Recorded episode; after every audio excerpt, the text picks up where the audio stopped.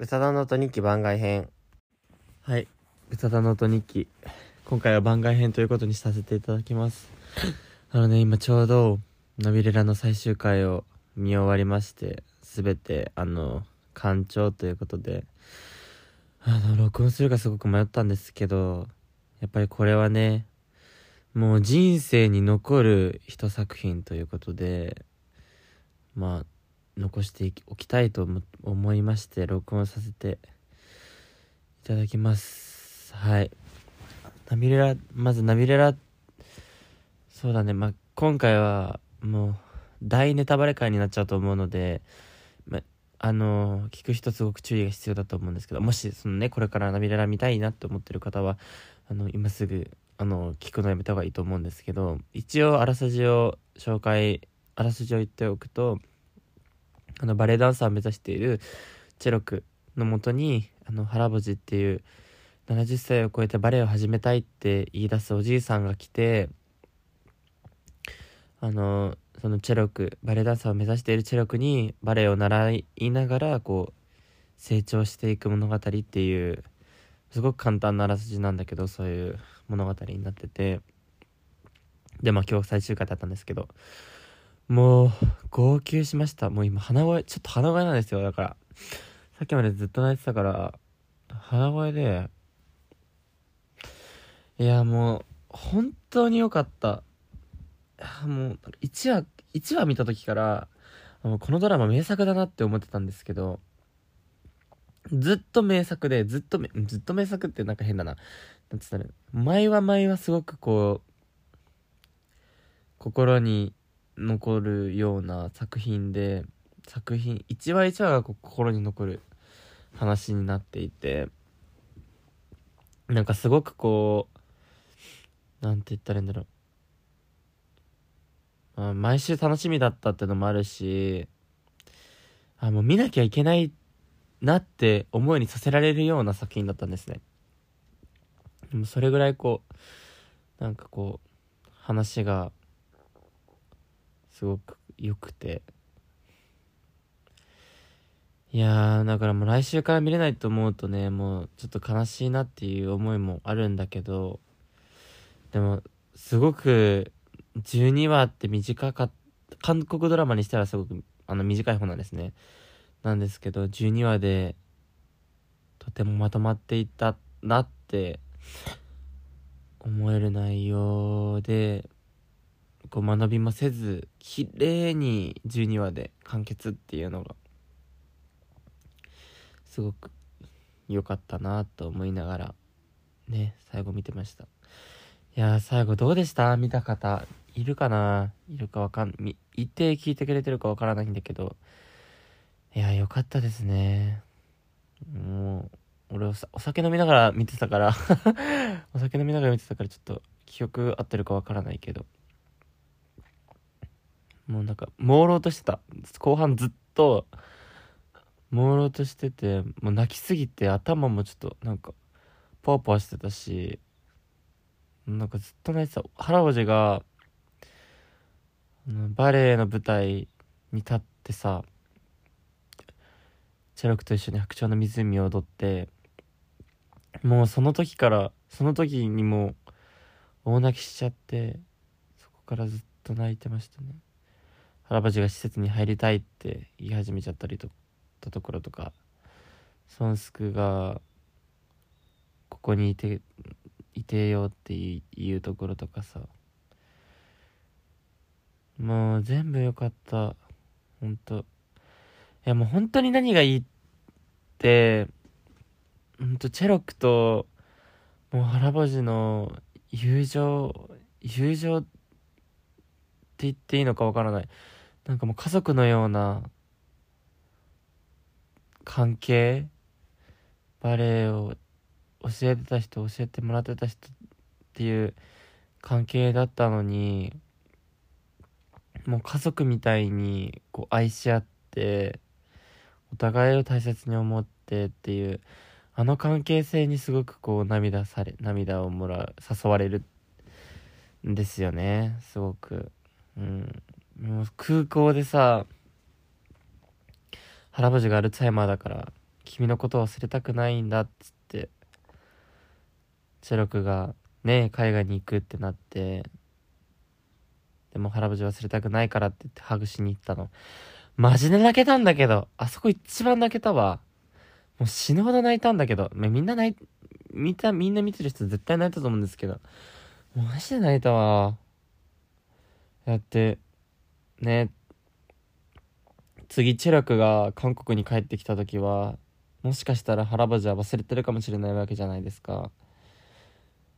もうって思ったら今のそのその記憶がまだある腹ばじとのハグって最後かもしれないって思ったらあのハグは本当にもうお別れに近いものがあるからもうなんかもうそう考えちゃそう考えるともう死ぬほど泣けてあお別れっていう意味もあるんだろうなと思って。もうなんかもうよかった。めっちゃよかった。そのね今回最終話最終回だったんですけど俺前回11話もうすごく好きな、まあ、回でまあ嫌いな回なんてないんですけどあのなんだっけ孫さん？さんさん孫さんだよな。孫さんがトラブルで会社を辞め辞めることになっちゃうんですけどでその孫さんを励ますために原星が言ったセリフがあって、うん、孫さんは「お前は投手で俺は野手だからたとえヒットを何本打たれようが後ろになんか俺がいることを常に俺がいるっていうことなんか私がついているということを覚えておきなさいみたいなセリフを言うんですよ。もうかっこよすぎて腹星が。そんなこと、そんなこと言うと思、思、思っちゃって、もう、なんかもう、あんなに、なんか自分だって、やばい、自分だって、アルツハイマーっていう病気を抱えてて、なんかそんな他人をね、気遣ってるような場合じゃないんですよ、ぶっちゃけ。どんどん病気が深刻化してて進行してるのにになおこう父親としてこう息子が大変な時に支えてあげる。あげたいって思ってるよっていうことをこのなんかいやね思ってるよっていうことを言葉にしてそれをこう息子が一番辛い時にかけてあげるっていうもうなんかもう人格者なんですよね。本当に。なんかもう原橋すごい。人としてもう雲の上にいるような仏菩薩のような人で、ね、それにねこう本当に影響されて知力がどんどん変わっていくっていうのもねドラマの見どころだしすごくそれが描写に現れてて素敵だったしもうマジでナビレラいいドラマだった。もう名作でしたね。本当に。名作だでしたよね。ね。いやよかったな。本当によかったな。うわー終わっちゃった。今終わっちゃったっていう気持ち。あの話す友達もいないからさ。まだね。見終わったばっか見終わったばっかって放送されたばっかりだから。なんかもう友達に話したいことを全部話すみたいな気分でポッドキャストを撮っています。はい。撮っていますね。本当によかったな。なんか原橋がね本当に人として素晴らしい人なんだよね。でねそうそうチェロクがチェロクのもうななんだっけ。そうたとえおじいさんが僕のことを忘れても僕がおじいさんのことを覚えているから大丈夫。だから僕がおじいさんのことを覚えてるから大丈夫。僕がおじいさんのそばにいてあげるあげますみたいなことを言うんですよチェロクが。おじいさんに。信じられる？もう俺信じられなかった。俺あれあれあのシーン見ながら信じらんないって言っちゃったよだってチェロクとおじいさん最初に会った時何見てんだよみたいな。なんで僕のバレエ見てるんですかみたいな。邪魔です帰ってください。って言うような子だったんですよ。おじいさんに向かってチロクはそういうことを言うような人だったのにもうおじいさんと関わってどんどん心が変わっていって。なんかもうすごいあったかい人になったんですよ。あったかい人っていう表現合ってるのかな。でさお父さんともさずっと疎遠でまあもう刑務所捕まっちゃってたからさお父さんが。だからその影響もあって。お父さんとも仲が良くなくて。ずっと仲良くな良くなかったのにこうおじいさんに言われて後悔しないように。こうね今せっかくお父さんがいるんだから後悔しないようにこう素直になって心を開くようになるんですね。そだからそれも全部おじいおじいさん原星の影響でチェロクが自分のお父さんに心を開いていくんですけどもうね本当にいいんです。本当に良かったですよね。あの特に良かったのはあの最後おじいさんとチェロクの舞台のチケットを自分のお父さんに渡す時にまあ暇があったら見に来てほしいって言ってチェロクがお父さんに渡すんですよ。あ分かった。みたいな感じでお父さんにいやその後にいや絶対見に来てほしいって言ってこれからは僕のそばにいてほしい。みたいな。そう言うんです。なんだっけな。なんなんでそういう流れになったんだっけな。そう。今までそばにいてやれなくてすまない。みたいなお父さんがね刑務所にずっといたからっていう理由で言うんですけどその後にこれからはそばにいてほしいってチェロクがお父さんに言うんですよ。もうそんなこと言う子じゃなかったんですね今までは。だってもう仲悪かったんだから近寄んなみたいな。お前なんて俺のお父さんじゃねえみたいな。もう結構極端だけど。でも極端だけどこんな感じだったのにもうなんかチェロクも変わったなと思ってもうそこでも泣いちゃったしな。いやよかった。ほん本当によかったわ。マジでよかった。やばい。もう全部よかった。家族家族のだから原星の家族もすごく良くてよかったですよね。見てる程度話してるね今。すごく良くて長男長男長女次男か。長男長女次男。みんなそれぞれこう原星のことが好きですごく大切に思ってて家族思いで思いやりがあってっていうところもね見どころだと思いますね本当に。いやマジでやばかったなナビレラ。名作すぎた。えもう生涯忘れることがないドラマになりましたね。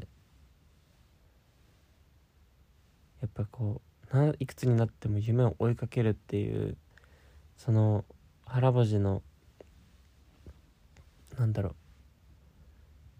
原星のその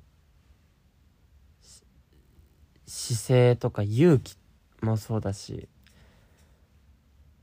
学ばされるはっと気づかされるようなドラマだったなってすごい思いますね。あとねどのシーンが良かったかな。うーんもうね全部良かったんだけど本当に全部良かったんだけど。あーどのシーンっていうか本当に敵だったな素敵な夫婦だなって思えたのはそのやっぱ原星の奥さんヘナム。ヘナムが本当にこう献身的に夫を支えるんですね。もう何があってもそれこそアルツハイマーだって分かった時も弱音を一切吐かずに私がおじいさんを支えるからで息子あなたたちはもう安心しなさい。ってそういうことをこうすぐ言えるようなもう人格者なんですね。本当に。もう原藤とヘナムヘナムその奥さんも人格者。本当に。本当にだからもう最初バレエもすごく反対してたけどそれがその原藤の夢なんだったら息子に何を言われようがやりたいとやりたいやり遂げたいと思ってることだったんだったら応援私は応援しなくてどうするみたいな。こうね精神に切り替わってこう原星がバレエをすることを後押しするんですけどああなんかヘナムもヘナムもすごくよよかったですね。でもチェロクのねこともっぱり原星がさ原星のにこうバレエを教えてる先生だからチェロクがでチェロクとも交流を持つようになって。でねもう原星とヘナムがもうチェロクのことを孫のようにこう可愛がるシーンもすごく印象的であもうなんてこう心が温かい夫婦なんだと。思えるんですね。本当に。いやーマジでよかったな。もう心がもうさすがにねもう泣かないけどさっきからさっき放送終わってから割と時間経ってるかいやーでももう一回見たいって思えるようなドラマでしたね。で最後にね放送の放送の最終回のか。最終回の本当に最後の最後になんか原星のことをドキュメンタリーにしてあの動画として収めてた。収めてた人がその原星の3番目の息子2番目の息子か。2番目の息子がその様子を動画に収めているっていう、まあ、設定になってるんですけどそのねカメラに向かってこうたとえ何もかも忘れてしまったとしても私がバレエを踊っていたこと夢を持っていたことは絶対にこう覚えておいてほしい忘れないでほしいっていうことをね言うんですよ。カメラに向かって。もうねよもう泣いちゃったそこ。もうほんと泣いちゃった。でさそれ言った後だっけ？言った前だっけ？もうちょっと結構忘れちゃったんだけど。言った前か。言った前にそのなんだっけ？チェロクと久々にねこう再会した時にチェロクのことを多分あれは覚えていたんだと思う。覚えていてバレエでの挨拶を2人で交わすっていうシーンがあってからのその言葉さのセリフだったんですね。もうなんかマジで泣いた。原藤はその時の言葉をずっとねアルツハイマになって。忘れてるのかもしれないけどこう無意識にこう体が覚えてるじゃないけど。あそうなんだなと思いながら見ていました。ということで今回はナビレラのことを語っていったんですがもうマジで見てからだいたい30分後ぐらいに話してるので最終回を。ぐっちゃぐちゃだしまだね涙が引いたばっかりなので鼻声で大変聞きづらいと思うんですがまあもしあのまあ多分需要ないと思うので今までの放送よりも番外編という形にしておくんですがあまあもしねこうナビレラ見てからこの放送を聞いてくださった方もうぜひ私のツイッターの方にメッセージをください。ナビレラについて話しましょう。最高でしたねナビレラ。はい。ということで豚の音日記番外編でした。みんなもあのナビレラ見てないよって人でこここの最後まで聞いた人もうだいぶネタバレ聞いちゃったと思うんですが。うんうん。思うんですがあのぜひナビレラおすすめなので聞いてみてくださいということで今回は以上とさせていただきます。それではブサダの音日記番外編でした。バイバーイ。またねナビレラ